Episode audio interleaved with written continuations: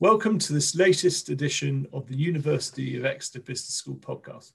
Today we're talking to Professor Nav Mustafee about his research and helping to reduce waiting times in the NHS. Nav, good morning. Good morning, Toby. Thank you very much for the introduction. Absolute pleasure. Thank you for talking to us today. First question What are some of the main reasons behind waiting times in settings like the NHS?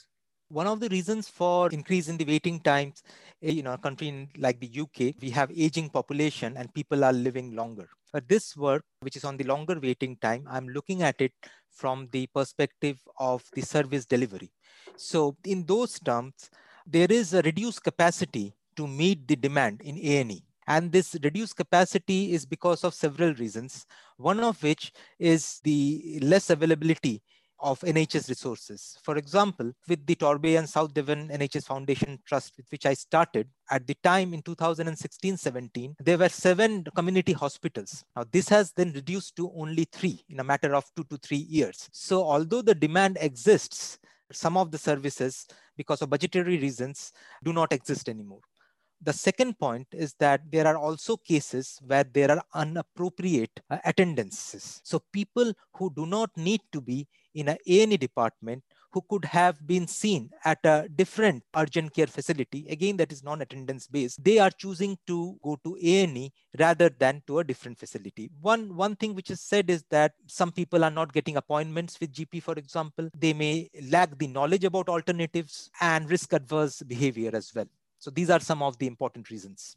I mean, I guess most people listening to this have experienced waiting times and the frustration as a patient waiting to be seen. But maybe you could talk through some of the wider consequences, both for patients and, the NHS, because of these extended waiting times of course i mean uh, we know that if we are faced with a uh, with a medical condition we would like to be relieved of the pain to be healthy again. So obviously for the patient the longer the wait is they are in this condition of uncomfort. So if we are able to reduce the waiting time that works out for them. There is also the question of opportunity cost. If there are very long waiting times we know that in the uk you know 4 hour waiting time or more than four hours, not uncommon. So then there is opportunity cost. If, if a patient could have been seen quicker, let's say in one hour time, then could have spent the three hours at a different place to do some other thing. From the perspective of the NHS, it is a very interesting question as well, because in the NHS, there is this target of 95% of the people who are coming to these facilities have to be seen, discharged, or transferred to a different facility within a four hour time window, 95%. So a breach rate, accepted breach rate is 5%. And although it is called as waiting time, what it actually means, the clock starts at the time a person first comes to the hospital and the four hour target ends when the person is discharged or transferred or you know, seen within four hours. And that is where the clock stops. So for the NHS, if the waiting times are longer, then they are having to pay penalties as well because they have breached the seven, the five percent threshold. And a lot of this is performance driven, as you know, the NHS funding. And obviously, for the doctors, people in the system, it is also causing a lot of stress because they see that, okay, there are so many people who are waiting. Some of them could have gone to a different place. And so we are actually taking time away for patients who are in really life-threatening severe condition or requiring urgent treatment. So there are issues both sides. And so you were motivated to help address this problem. Could you summarize what your research looked at and then what were some of the main findings? So when we started the work in 2016, we worked with the Torbay and South Devon uh, uh, NHS Trust. And what we knew is that, and this is nationally, when you talk about a trust you have one hospital with 24 hour A&E facilities and then you have several other community hospitals with facilities for minor injuries or MIUs or urgent care centers.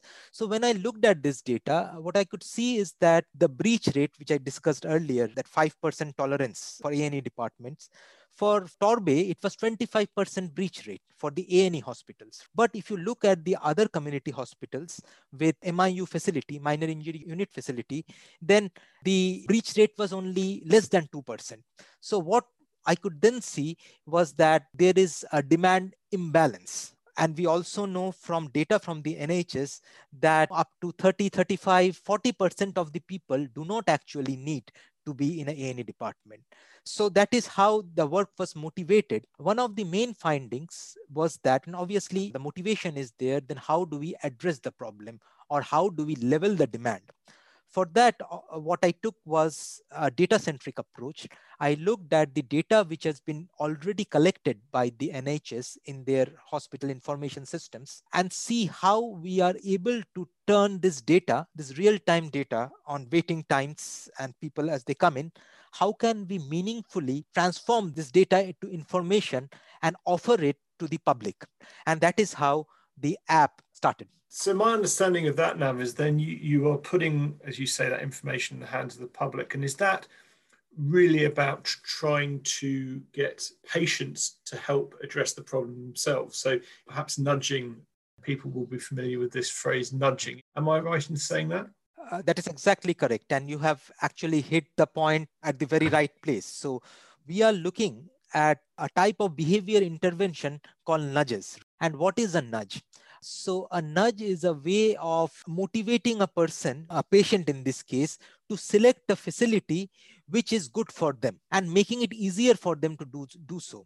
What does it mean? We know that the brain is uh, supremely powerful. It does trillions of calculations per second, probably, but still there is a lot of information overload. What Nudge tries to do is to reduce this cognitive load by making some choices which are better for the user, uh, a more preferable option. And that is what NHS Quicker does by using this real-time data on waiting times and then also combining this data together with real-time information on travel times to show a list of the combined wait plus travel and then nudging them towards better alternatives.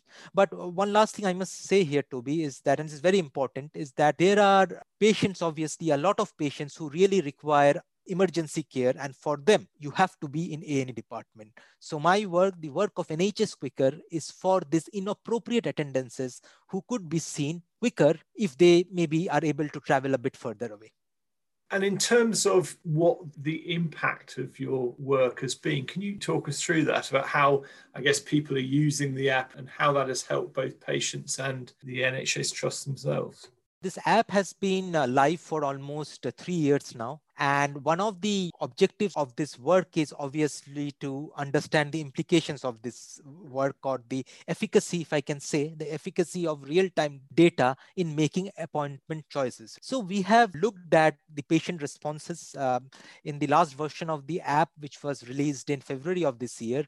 We integrated in app questionnaire which could only be answered by a user who he or she who chooses to answer them and they can actually say whether uh, NHS Quicker help them decide where to go. And the response that we received, so this, this is the data from three months, is that around 78% of patients who were using the app and who decided to answer Uh, responded saying that NHS Quicker helped them where to go. So, so, so this is really good for us. And then we did some secondary data analysis from the early adopters of the North Devon NHS Foundation Trust and RD&E and it shows a shift in demand, right, from A&E to MIU.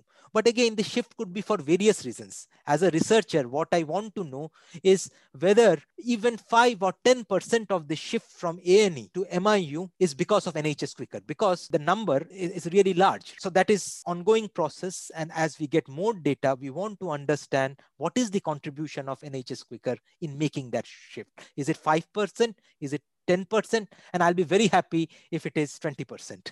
Absolutely, I'm sure. Absolutely. And in terms of the work that you've done, I mean, it sounds very much like this is an ongoing research process, but in terms of the work you've done, what do you think are some of the implications in other health settings or even, in fact, other organizational settings? One thing that we have been able to show, I mean, by we, I mean us and together working in collaboration with local NHS trusts, that there are solutions which could be developed locally and could be scaled up. We know the NHS IT and NHS digital, we know about a lot of solutions which are much of a top-down approach. And unfortunately, some of these don't work, or at least the first version. We know about the NHS trace application, for example, and there are numerous other examples. But what we have shown with this work that we can co-develop solution locally and then scale up and which NHS Quicker has done. So that is a very important findings. The second thing is that how that it is possible, again, through this co-development process to, to unlock data and transform it in a way which is meaningful for a person. And obviously, in the digital age, data is gold dust, but then you have to somehow meaningfully transform it in a way which could be realized. And for which we have used behavioral economics concept like nudges, as you rightly mentioned. And the final thing I would like to touch upon is that it is possible to have an information architecture which can scale up. To give you an example, when we started the HAP, we had only three trusts providing data. Now we have got nine trusts and we cover all of Devon and Cornwall, one trust in Bristol, one trust in Somerset. We are now receiving live feed of A&E data from 27 centers. And this feed is not available like an open source data. It is available only to NHS Quicker, only to us, and again through a collaboration with our partners. So I think these are the main three takings, I think, of this work. That last point sounds incredibly powerful. As you say, data is everything in this digital age. Uh, and what's the ambition for NHS Quicker? Is that to go more nationally? Yes, we have uh, considered this. What is the right? I mean, considering that it is also a research project, and we are talking not about seven to eight trusts, but in the UK, we have more than 150 trusts. So now you understand understanding the scale of this all our work with the NHS has been developed locally one by one. But now if I really want to scale it up to 152, NHS organizations, it is a huge task and it will be difficult for a university led project. I mean, it's very good that we are providing through our research a tool which could be used for the community. But in terms of research publications and how much data is required, I believe that the coverage that we have now with the 27 centers is sufficient for us to answer the key research question, the efficacy of real time data in making attendance choice decisions for the patient. And I hope that over time, NHS would see the results of this work and then there is a, some way to transfer this project onto NHS so that it could be maintained in the long run. Nav, thank you very much for spending time with us today and, and telling us about this clearly very valuable piece of, of work that you've been doing. Thank you very much. Thank you, Toby. Thank you very much for your time.